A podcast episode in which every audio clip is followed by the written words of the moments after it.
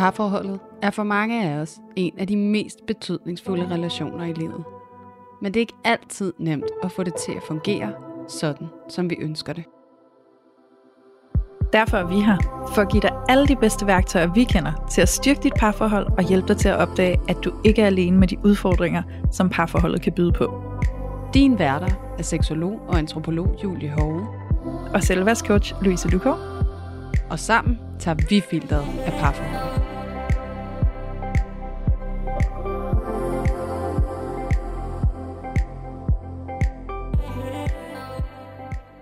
Hej og velkommen tilbage til Parforhold Uden Filter. Nu er vi tilbage med en ny runde med lytterdilemmaer, som er blevet sendt ind til os, og det glæder vi os helt vildt meget til. I dag der er temaet jalousi, og der er en af jer kære lyttere, der har sendt et dilemma ind til os. Og øh, denne her gang, der er det altså ikke på en lyd lydbesked, som det har været de andre gange. Den her gang, så er det et skreven dilemma. Og det betyder, at vi kommer til at læse det op, frem for at I hører det blive læst op af lytteren selv. Og øh, det tænker jeg ikke, mm, øh, ikke mindst er lige så værdifuldt. Så øh, jeg har jo egentlig ikke meget at sige endnu, fordi nu skal vi jo lige høre lytterens dilemma først, inden at jeg har noget at sige om det her. Og øhm, inden vi lige gør det, så vil jeg lige sige hej til dig, Julie. Hej Louise. og øhm, så var det jo faktisk sådan, at i sidste uge var der jo ikke noget afsnit ude af parforhold uden filter, og det vil vi jo bare gerne lige anerkende.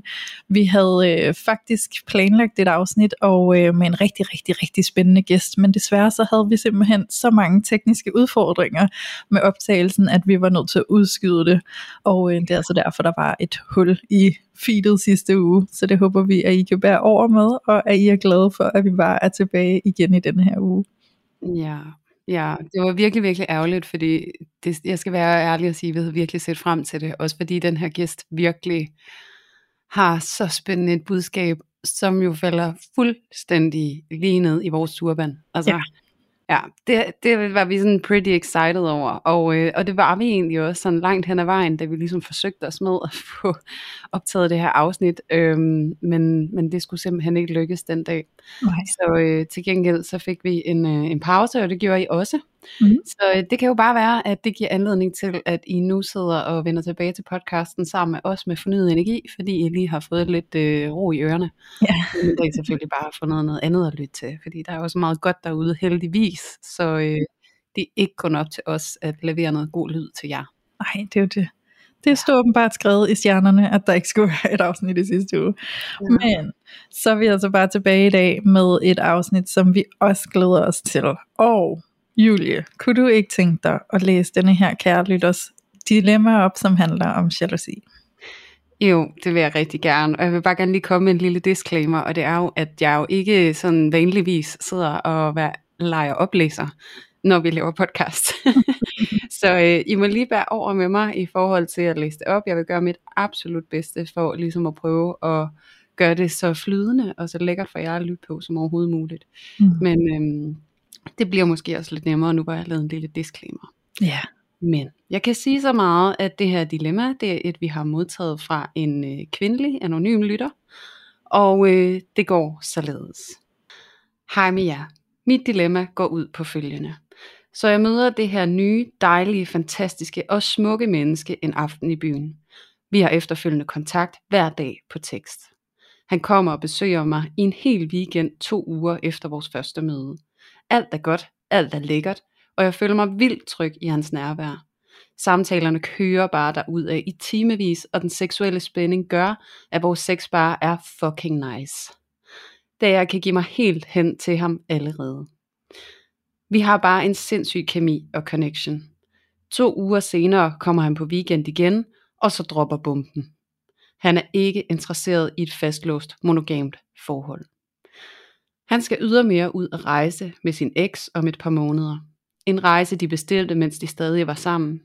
De gik fra hinanden i sommer, da hun skulle flytte til udlandet i seks år grundet sit studie. Den rejse vil han stadig på, da han holder utrolig meget af hende. Han kan ikke svare på, om de kommer til at være sammen på rejsen, men det tænker jeg højst sandsynligt sker. Derudover fastslår han, at vi godt kan være sammen med andre, da han ikke føler, at det han føler for sin eks eller andre udelukker de følelser eller den interesse, som han har for mig. Jeg har i noget tid i al hemmelighed, altså før jeg mødte ham, gået og været interesseret og nysgerrig på at prøve at være i et åbent forhold. Jeg har i mange år haft sexfantasier, når jeg har været sammen med mænd og kærester, om at en kvinde er med i sengen. Jeg føler mig enormt draget af det, og tanken om ham sammen med andre, både mænd og kvinder, da han er biseksuel, tænder mig helt vildt. Samtidig med, at jeg kan mærke, at jeg bliver lidt jaloux. Vi er blevet enige om, at det kunne vi godt tænke os at springe ud i, altså sex med mere sammen med andre og være for sig.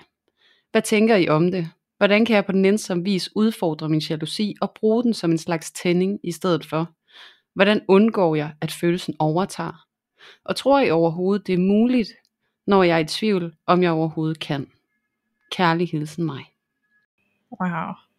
Det var rigtig, rigtig godt læst op, Julie, vil jeg lige starte med at sige. Jo, tak. det var meget dragende. Det var sådan en helt spændende fortæller øh, stemme, der kom i gang der. Oh, wow.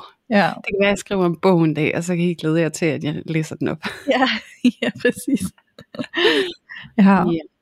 Men, øhm, men det er et spændende dilemma, og øhm, jeg er jo så spændt på at se, hvad vi tager op af hatten i dag, hvad vi finder på. Men, øhm, men jeg sidder og tænker, nu, nu bliver der jo spurgt ind til sådan afslutningsvis, tror I overhovedet, at jeg kan det, når jeg også har den her tvivl, og når denne her jalousi er til stede. Ikke? Mm. Og jeg tror egentlig, det det sådan fremkalder i mig, altså det første input, der lige der kommer som svar på, tror jeg, jeg kan det, sådan, det kan du simpelthen ikke vide. Det er du nødt til at finde ud af ved at erfare det, ikke? Altså sådan det her med, at vi kan jo prøve at tænke os nok så meget til, vil jeg kunne det, ikke? Altså når den her tvivl er til stede, så kan vi godt virkelig blive grebet i gerne og vi regne tingene ud på forhånd for at passe på os selv og beskytte os selv. Men der er også bare ting, som vi ikke kan regne ud, uden at vi skal erfare os til det. At vi er simpelthen nødt til at røre ved noget, for at finde ud af, hvordan det påvirker os, og hvad vi egentlig synes om det. Mm. Øhm, om vi er til det, eller om vi ikke er til det. Ikke? Så jeg tror lidt, at i det sådan helt, øh, hvad kan man sige, overordnet spørgsmål, der tror jeg egentlig, det er noget med at eksperimentere, og så lade det være et eksperiment for at lære dig selv bedre at kende. Hmm.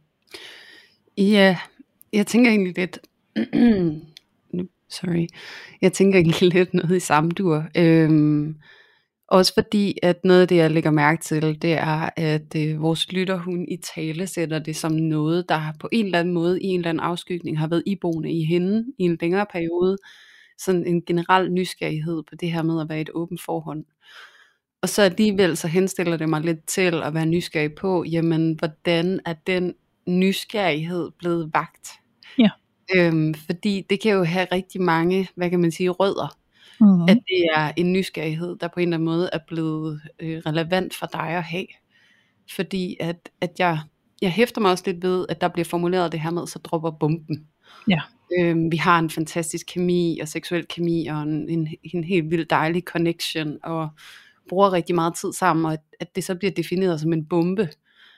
Der måske ikke er den der gensidighed i forhold til en eksklusiv relation. Sådan kan jeg i hvert fald læse det, og det må du, kære lytter, sidde lige og mærke ind i, var det også det, der var ment. Øhm, men så fremt, at, at det føltes som en bombe, fordi der måske var en anden forventning til, hvad det var, I skulle sammen, så kan jeg jo også godt blive nysgerrig på og udfordre dig lidt på, om det der med at så være i et åbent forhold også kan være sådan en fantasi, du trækker frem, fordi at den er nødvendig i forhold til at kunne forblive i den her relation, fordi det ligesom er den præmis, du har fået stillet til rådighed.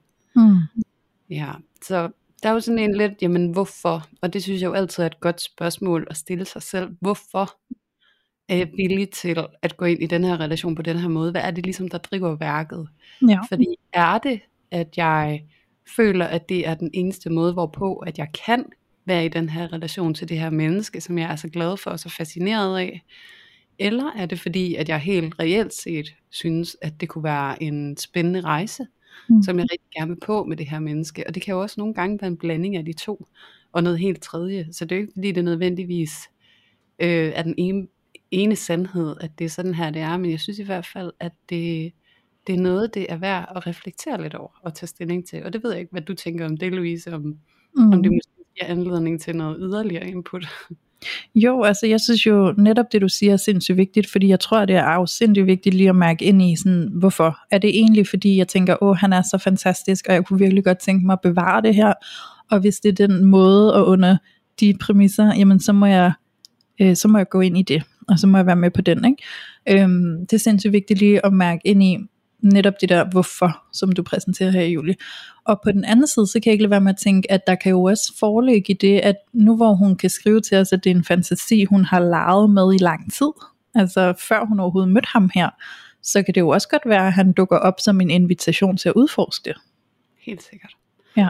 Helt sikkert. Det, det kan jeg sagtens se fidusen i. Øhm, og, øh, og så er der jo også et element af, at sådan, jeg, jeg sidder næsten og bliver nysgerrig på, om vi planter mere tvivl. Øh, den her kære som sidder i det her dilemma, fordi altså, der kan jo godt være det her med, at det er en reel fantasi, og det er noget, der kætter på en eller anden form for udlevelse. Men der er jo også den spidsfindighed omkring det her med seksuelle fantasier, at det nogle gange er noget, som bevares bedst i fantasien.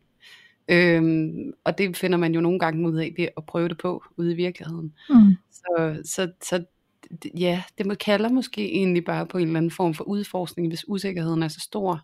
Jeg vil sige der, hvor at, at jeg vil vende tilbage til, at jeg tænker, der er noget, du skal gøre op med dig selv. Det er jo virkelig det her med, hvad motiverer dig til at gå ind i en åben relation.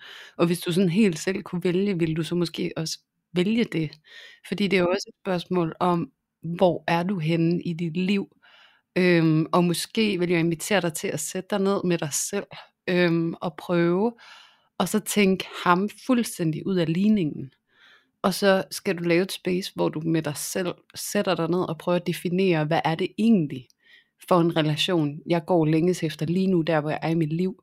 Hvad er det for en relation, jeg kunne tænke mig at træde ind i, og hvad skal den ligesom være defineret af, i forhold til, hvor jeg er på vej hen, og i forhold til, hvor jeg er lige nu.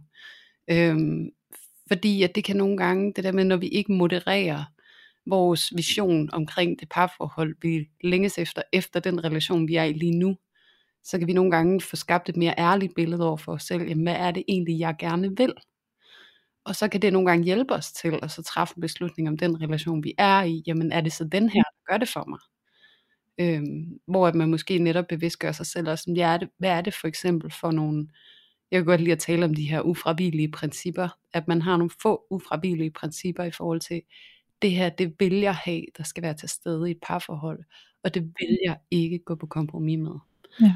Og det kan jo være for dig, at, at monogami måske er en af dem. Det kan også være, at det er mindre vigtigt. Det kan godt være, at det er et fravilligt princip. Det behøver ikke at betyde noget for dig. Men det er vigtigt, at du gør det klart med dig selv. Og så vidt muligt ikke defineret af, af ham og hvad han vil. Mm. Hvis det giver mening, Louise. Nu håber du kan følge mig. Jo, men jeg kan følge dig 100%. Og så sidder jeg og tænker, at nogle gange i form af at finde ud af, hvad vi vil have, eller hvad vi længes efter, så tror jeg også, at vi skal have nogle erfaringer og nogle oplevelser, som gør os klog på, hvordan vi reagerer på forskellige ting. Så en anden side af sagen kunne også være sådan, hvis jeg nu står og skal vælge øh, en smagsvariant i isboden, men jeg har aldrig smagt andet end jordbær, så kan jeg jo ikke nødvendigvis vide, om jeg længes efter chokolade. øh, hvis jeg aldrig har smagt chokolade og ikke ved, hvad det smager af, så kunne det godt være, at jeg bare valgte jordbær, fordi det kender jeg, og det synes jeg er rigtig lækkert. Ikke? Øhm, så nogle gange kan der jo også godt være de her tidspunkter i livet, hvor vi skal prøve at smage noget andet, for at vide, hvad er det for mig? Øhm, så jeg kan ikke nødvendigvis altid vide på forhånd, hvad jeg vil have, før jeg ligesom kender udvalget. Øhm, så, så lidt ligesom når man kommer ned og skal have sådan en gammeldags is, så er det jo så heldigt, at de fleste steder kan man faktisk få lov til lige at få en lille bid af de forskellige smagsvarianter, så man lige kan smage på dem. Og når man så har smagt på dem, så kan man beslutte sig for, hvad for en man egentlig godt vil have ned i sin, øh, sin lille scoop der. Ikke? Øhm, ja. Så jeg tænker, at det kunne også være en side af det, det der med, sådan, at det kan måske være svært at vide, om det er noget, hun længes efter, hvis hun aldrig har prøvet det. Og hvis det, hvis det ligger som sådan en fantasi, der egentlig har vendt tilbage øhm, igennem længere tid, så er spørgsmålet, om der er noget der, der skal udforskes i forhold til at udvide sit kendskab til sig selv og sine længsler. Ja, det kan jeg så godt følge dig i. Og det er helt klart også, hvad kan man sige, nogle gange det, der er på spil. Og så vil jeg så sige, at der er også sådan mere dybere psykologisk element i forhold til det her med at, at have seksualiseret øh, hele den her konstellation med, øh, med et polygamt eller polyamorøst forhold, ikke? at der skal være flere mennesker involveret i det. Mm. Og, øh, og det er jo også, at det tit og ofte, altså det er jo det, man kalder en jalousi-fantasi, sådan Ja. apropos jalousi, ikke? Mm-hmm. Og det kan der være flere årsager til, at sådan en, den ligesom manifesterer sig inde i, i det ubevidste på en eller anden måde, og dukker op, og bliver noget, vi endda tænder på. Øhm, fordi det kan jo komme sig også af et, et stort svigt. Ja. Det kan komme sig af en manglende følelse af at være valgt til, og føle sig vigtig, og for ligesom at kunne cope med den følelse, som har været helt enormt smertefuld engang, så er den netop blevet seksualiseret, og fordi så Mm. bliver den placeret et eller andet sted, hvor den alligevel kan bruges til et eller andet, ikke? Jo. Og der er hjernen jo spidsfindig på den måde, at, at den kan lave sådan nogle øh, krummelyrer, eller manøvrer, eller hvad vi skal kalde det, ikke? for vi kan være med noget, der er helt enormt svært. Ja. Så der er jo også en sandsynlighed for, og det kommer jo an på, hvordan du, kære lytter, øh, måske generelt også har det øh, psykisk. Øh, hvordan trives du med dig selv? Hvad er det for en historik, du har i forhold til dit nervesystem, og, og hvad du kan holde til? Fordi det er jo også noget, der på, på nogle parametre kan være med til at afgøre, jamen, hvad skal du så stille op med det her, og den her fantasi? Og hvis det er en jalousi-fantasi, som har manifesteret sig på baggrund af et eller andet svigt, som måske endda ligger hen relativt ubearbejdet, så kan der jo godt være en faldgruppe i, at du kan være med til at på en eller anden måde gøre det sorg endnu større, eller øh, hvad, hvad kan man sige, putte dig selv i en situation, hvor at, øh, at det kan blive meget uhensigtsmæssigt og ganske udlideligt for dig, og så Ja. leve det ud i virkeligheden. Ikke? Jo. Så, så der er nogle altså sådan nogle psykologiske parametre, som jeg i hvert fald tænker, at det er værd at, at lige smage på for dig, Mm. øhm, Ja. som sidder derude i det her dilemma. Ja, helt sikkert. Altså, jeg elsker, at du siger alt det her, fordi det er så vigtigt. Og jeg har det sådan, der blev spurgt i, øh, i det dilemma, hun fremviser for os her, så spørger hun jo faktisk, om kan vide, om den her jalousifølelse kan vendes og bruges som en tænding. Øhm, og jalousi handler jo om, at man ser andre have noget sammen, som trigger en mindre værdsfølelse ind i sig selv.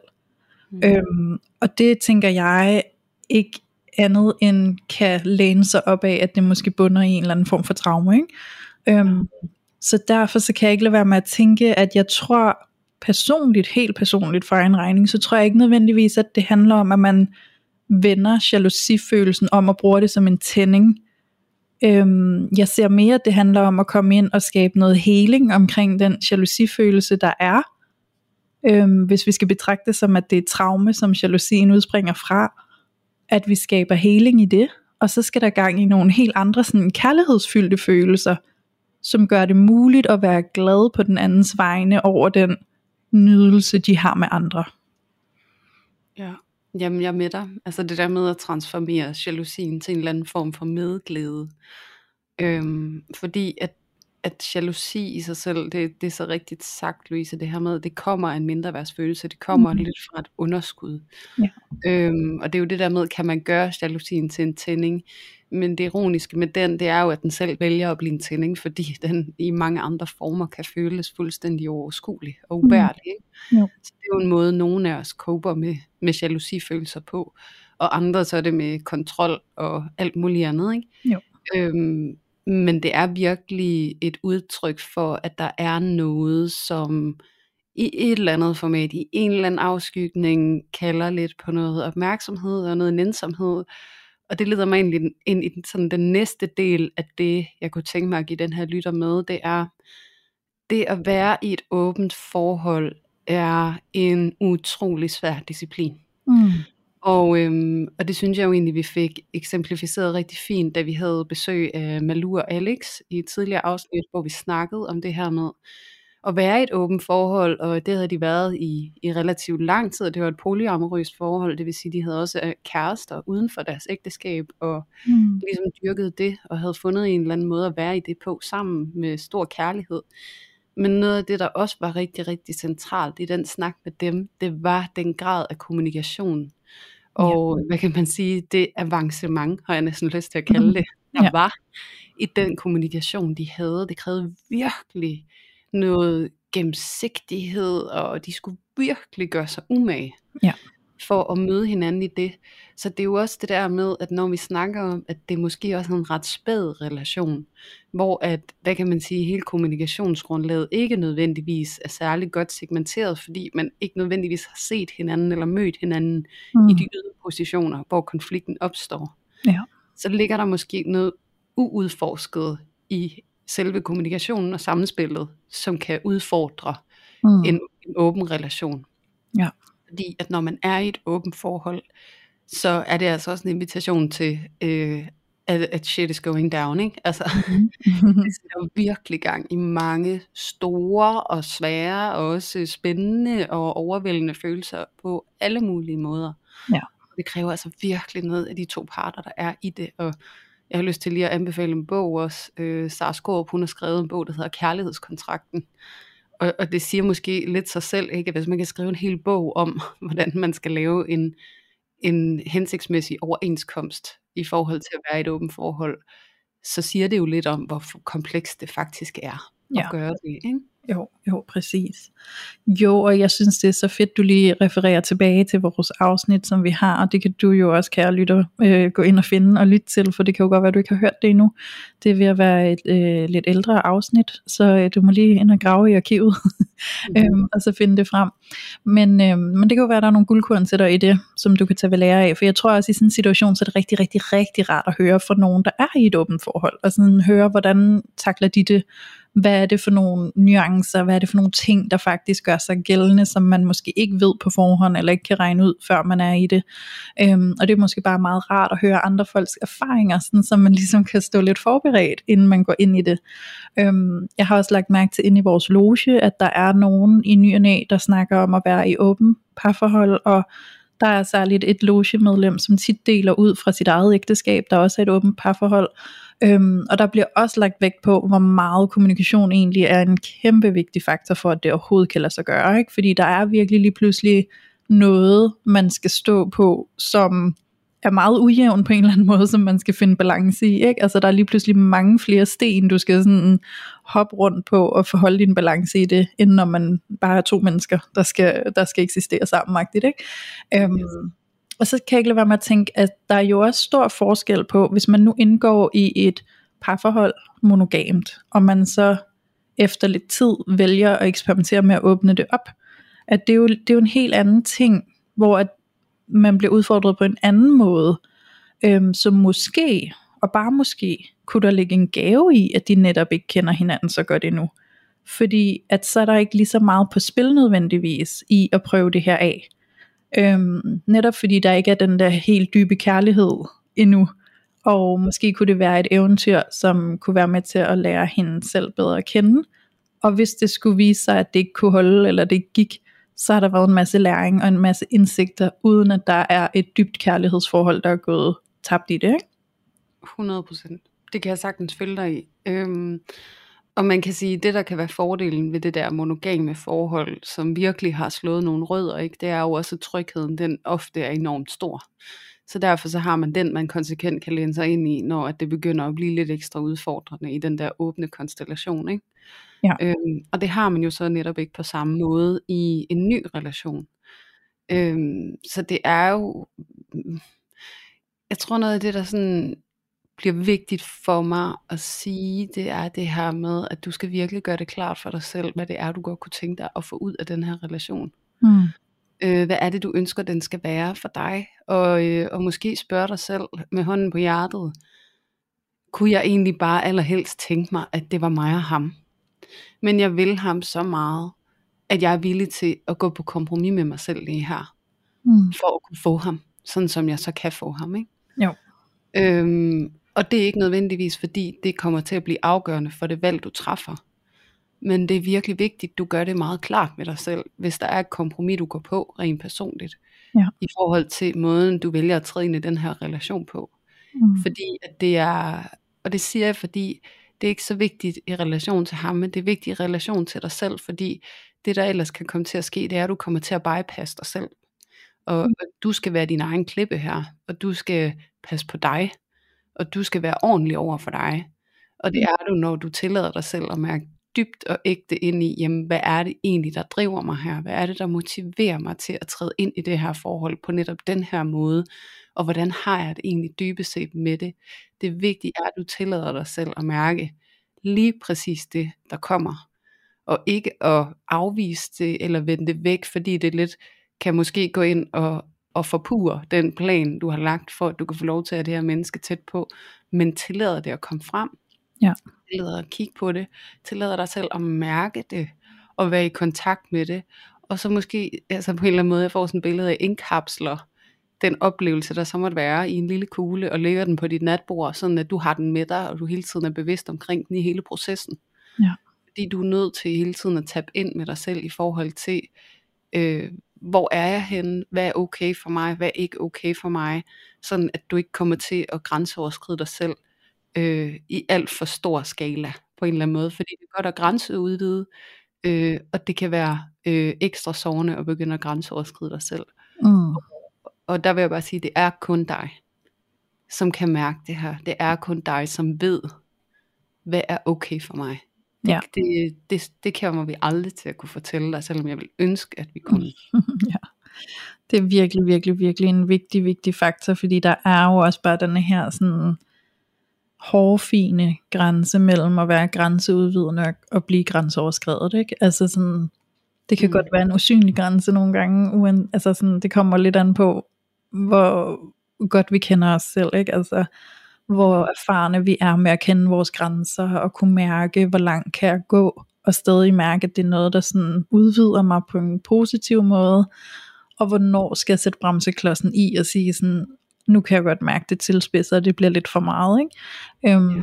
Så det er så sindssygt vigtigt at være, altså nu skriver du jo, kære lytter her i din, øh, i din mail til os, så skriver du jo, hvordan kan jeg udfordre min jalousi på nænsom vis, ikke? Og lige her, der har jeg lyst til at sige, at hvordan kan du mærke din grænse på nænsom vis, ikke? Fordi det er jo virkelig nænsomt at komme ind og virkelig kunne skelne mellem, hvor går grænsen fra, at det er sjovt og udvidende, til at jeg kan mærke, at det begynder at faktisk tage på mig på en rigtig skidt måde, ikke?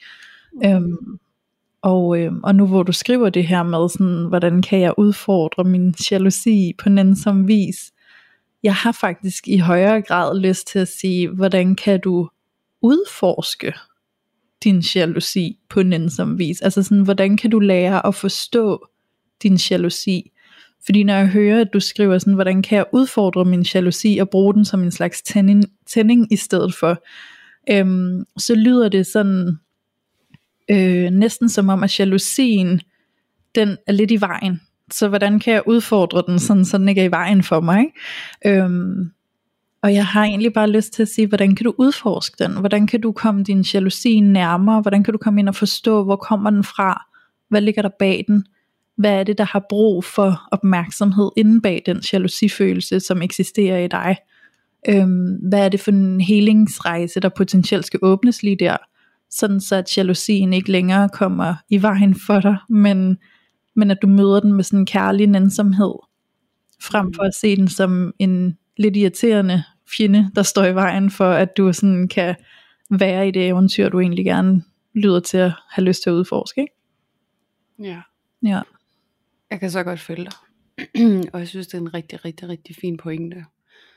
Fordi det, det, det, der med, hmm, jeg har lyst til at tale lidt ind i noget, vi også, jeg er ret sikker på, at vi har sagt før, ikke? Men det er det der med, sådan, du mærker jalousi, og så tillade dig selv at spørge, hvad vil den mig?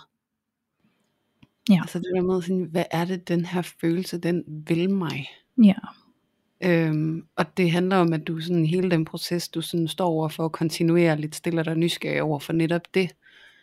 Fordi at det ligesom du siger, Louise, det der med, at det er bare sådan en, du ved, sådan, den er lidt irriterende, den skal gå væk, agtig, sådan, Mm. at man ikke kommer til at skubbe den i baggrunden, øh, sådan at man, hvad kan man sige, netop får trådt hen over noget, et signal, man får fra sig selv, som man er nødt til ligesom at stille ind på.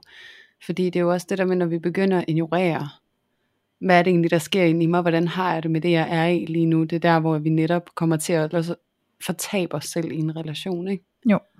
Ja. Og det er det, der måske sådan også er hele essensen i det, vi taler om her, det er, hvordan undgår du lidt at tabe dig selv i det? Og hvordan kan, bliver du hele tiden ved med at skælne imellem, jamen, hvad vil jeg, kontra hvad vil jeg gerne overbevise mig selv om, jeg gerne vil, Ja. for at få det her til at ske? Ja.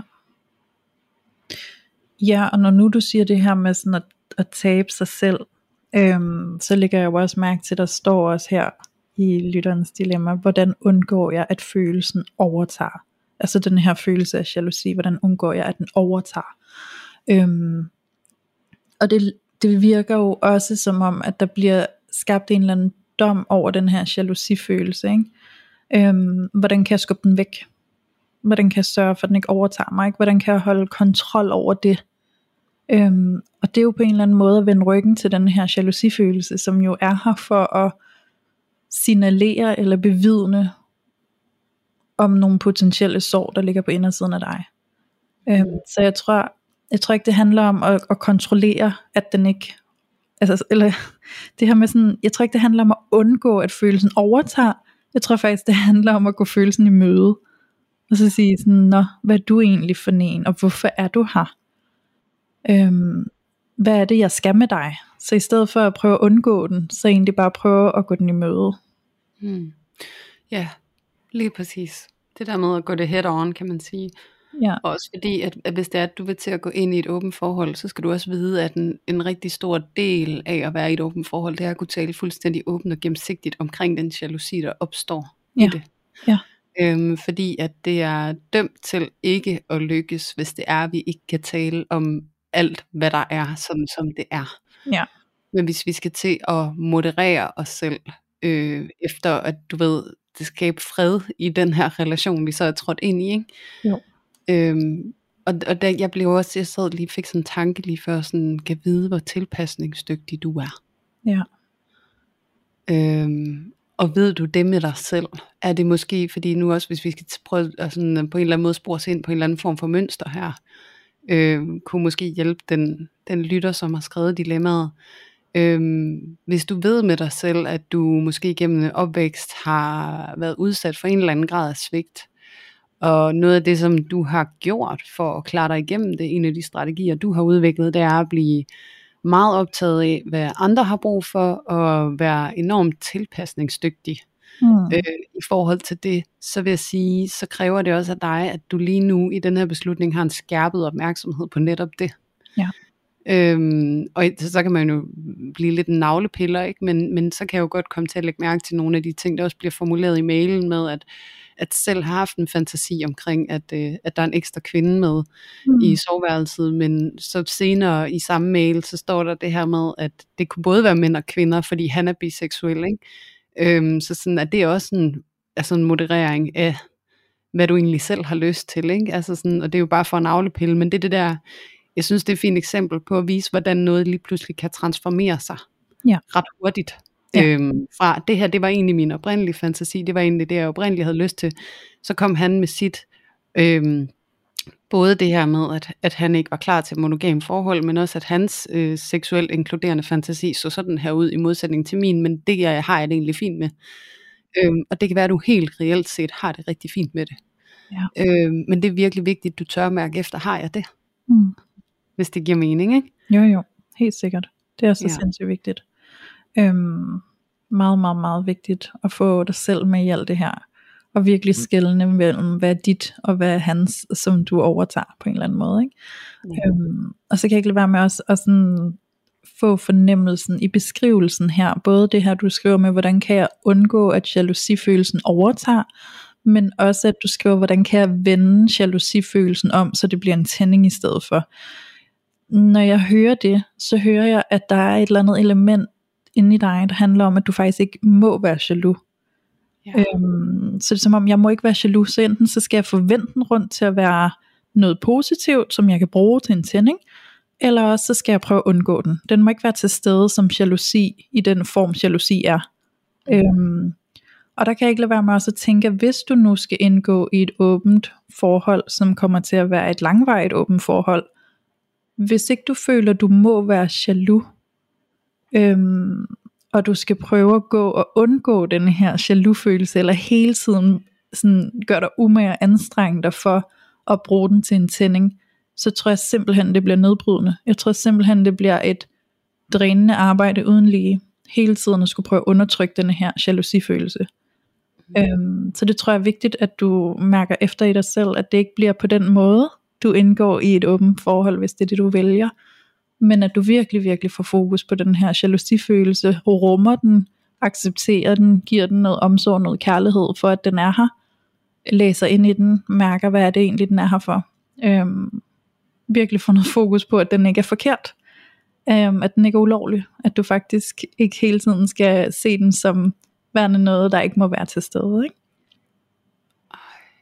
Jeg elsker alt det, du lige sagde. Mm. Ja, det er så fint set. Øhm, også bare i formuleringen, det synes jeg virkelig, virkelig er fint set, Louise, fordi det er så rigtigt det der med, at det er sådan en, altså når man læser det, så kan man godt læse det som om, at det her det er en følelse, jeg har, og den mm. forstyrrer, og kan jeg moderere den, sådan at jeg kan bruge den, eller leve med den er der på en eller anden måde, så jeg kan blive i det her, jeg så mm. gerne vil. Ikke? Ja.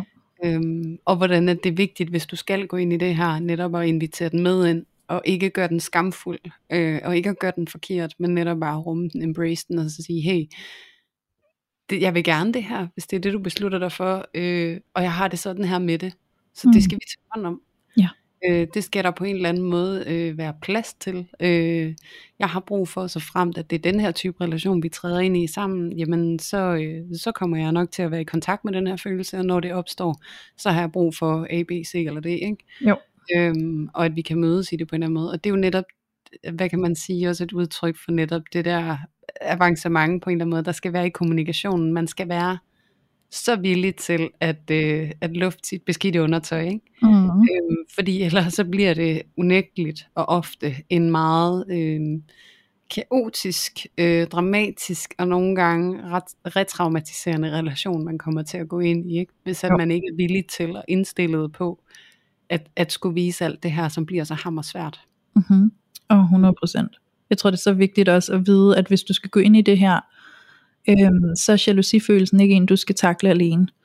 Øhm, der skal være noget hold spirit i det her. Altså fordi, jeg kunne godt komme til at tro i din beskrivelse, når du snakker om at undgå den, eller omforme den til at være en tænding osv., så, videre, så godt komme til at tro, at du føler, at det er øh, altså at du skal stå alene med den her jalousifølelse, ikke? og hvis I skal indgå i denne her form for konstellation sammen, og sammen med andre, så er det jo, så er I jo stadig et par inde i en konstellation, hvor der også er andre involveret, og der tror jeg det er sindssygt vigtigt, at der er noget hold spirit der, som, som I kan støtte sammen op af.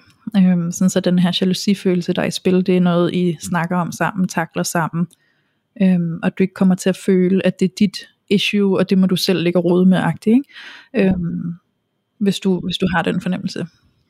Nej, det går ikke. Mm-hmm. Også fordi det er som regel sådan, jalousi er opstået i første omgang. Det er, at man ja. er blevet fuldstændig lat alene med en kæmpe utilstrækkelighedsfølelse, og ja. overhovedet ikke er blevet set i det. Ikke? Og så er man på en eller anden måde øh, kommet til at sidde og sammenligne sig, i stedet for med alt det der, man følte, man ikke rigtig kunne imødekomme på samme måde, som noget andet kunne. Ikke?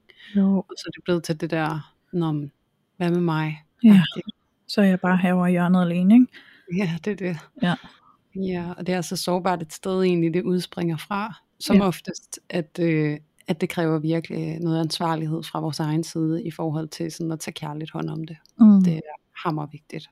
Mega vigtigt altså, og jeg synes det er så vigtigt også det her, du satte ord på lige før, Julie, med at tage skammen ud af jalousien, fordi jeg lægger mærke til, at der er jo inklusiv mig selv, rigtig mange, som forbinder jalousi med at være noget skamfuldt, noget sådan tabubelagt, eller noget, der er sådan er svagt. Øhm, så det der med at være jaloux, det er der jo mange, der faktisk ikke så godt kan lide at erkende, at de er, ikke? Altså udad til, eller over for deres partner. Så det er det der med sådan, nej, jeg er ikke jaloux, det er jo ikke derfor, eller det er jo bare fordi, eller, øhm, så der er jo også noget i at sådan læne os tilbage i tillid til, hey, der er jalousi, det er ikke forkert, men det har en eller anden betydning. Så lad os ja. nu bare anerkende, at det er der, og så undersøge betydningen af, hvorfor det er der, i stedet for at skjule det og tro, at det er et svaghedstegn, eller alle mulige andre ting, som vi kan komme til at dømme det for, ikke? Ja, lige præcis. Ja. lige præcis, fordi det er jo netop det der med, at når vi tager skammen med ind i vores jalousi, så bliver den også rigtig svær for den anden at modtage. Og, stå Ja. og, komme, og blive mødt af på en eller anden måde. Ikke? Sådan, noget af det vi jo også gør i den her podcast, det er også, at vi bruger os selv. Ikke? Og, sådan, og for mig personligt, der har jeg også godt kunne mærke, at det her med at føle jalousi, det kan være øh, skamfuldt, og sådan en følelse af at være sådan lidt lille, og Mm. sådan lidt needy, og altså sådan alle mulige labels, jeg kunne putte på den her følelse, som kunne give mig årsag til at gerne at ville skjule den. Ja. Øh, fordi jeg skal ikke stå her og vise, hvor påvirket jeg er. Mm. fordi så stiller jeg mig også sårbar på en eller anden måde, og det er på sådan en måde, jeg synes, jeg ser lidt ned på Mm-hmm. har jeg ikke lyst til at træde ind i. Men hvordan det så også har været en rejse at vende det om, og sådan at eje den følelse, og sige, ja, jeg bliver sgu også jaloux. Ja. Gør jeg. Og det kan være fordi, at jeg er i en periode lige nu, hvor at jeg ikke har særlig høje tanker om mig selv, og Mm. hvor jeg synes, det er lidt svært at leve op til mine egne idealer omkring, hvem jeg skal og bør være. Ikke? Jo. Og så når at- at der sker det her, så begynder at det at være en knap, der bliver trykket på, ja, så bliver jeg jaloux, fordi jeg kommer til at sammenligne mig, jeg kommer til at komme i kontakt med mit mindre værd i Ja. det her samspil. Men det, det er det der med at stå frem og stå ved det, og ikke at gøre følelsen forkert, giver mig en følelse af, at jeg har min ryg. Ja, præcis. Ja, jeg respekterer mig. Ja, jeg tror, altså personligt, den her jalousi-følelse, øh, følelse, som kan komme frem, når jeg har mærket den i mig selv, så har jeg tit følt det som om, jeg, altså det er jo ikke attraktivt at være jaloux, så jeg er nødt til at skjule, hvis jeg er jaloux. Mm. Øhm, og så sker der jo det, at hvis jeg er jaloux, så ligger der inde bag det samtidig også en følelse af at være værdiløs. Mm. Øhm, fordi jalousien er jo frembragt på et eller andet grundlag, som har med værdiløshedsfølelsen at gøre inde i mig. Øhm, så det bliver lig, ligesom sådan en dobbelthed, at jeg prøver at skjule det, fordi jeg er jo faktisk bange for, at hvis jeg så også sådan viser min jalousi, så viser jeg også, at jeg føler mig værdiløs. Og hvorfor skulle det være attraktivt for nogen? Præcis. Øh, hvem skulle være tiltrykket af en, der føler sig værdiløs? Ikke? Øhm, og så bliver det altså lige pludselig enormt anstrengende at gå der med en maske på og prøve at skjule alt det her. Og jeg tror på, at jeg synes i hvert fald personligt, at det er meget attraktivt, at man kan være åben omkring, hvordan man har det. Altså det her med sådan, som du også siger, Julie, own det. Jeg owner, at jeg mærker jalousi. Så hvis jeg føler mig jalousi, nej, jaloux, Mhm. øhm, så det er jo noget helt andet at kunne sige, og jeg kan egentlig godt mærke, at jeg har en øh, jalousi kørende lige nu, inde i kroppen på mig, øhm, og det er sådan, jeg har det lige nu, ikke? Det der med, at vi kan tale om det med så meget ansvar for os selv, så er der ikke længere den der needy, og der er ikke længere den der sådan, mm, tone over det, som jeg ville synes var ikke attraktivt, vel? Mm. Øhm, det er jo først for mig uattraktivt, hedder det det? Det kan vi godt kalde det. Okay.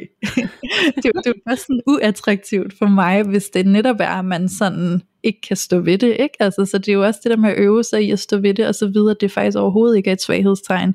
Tværtimod, hvis du kan stå ved det, og du kan bære det med et ansvar, så er det jo bare, hvad det er, og det er der, det er der absolut ikke noget farligt ved.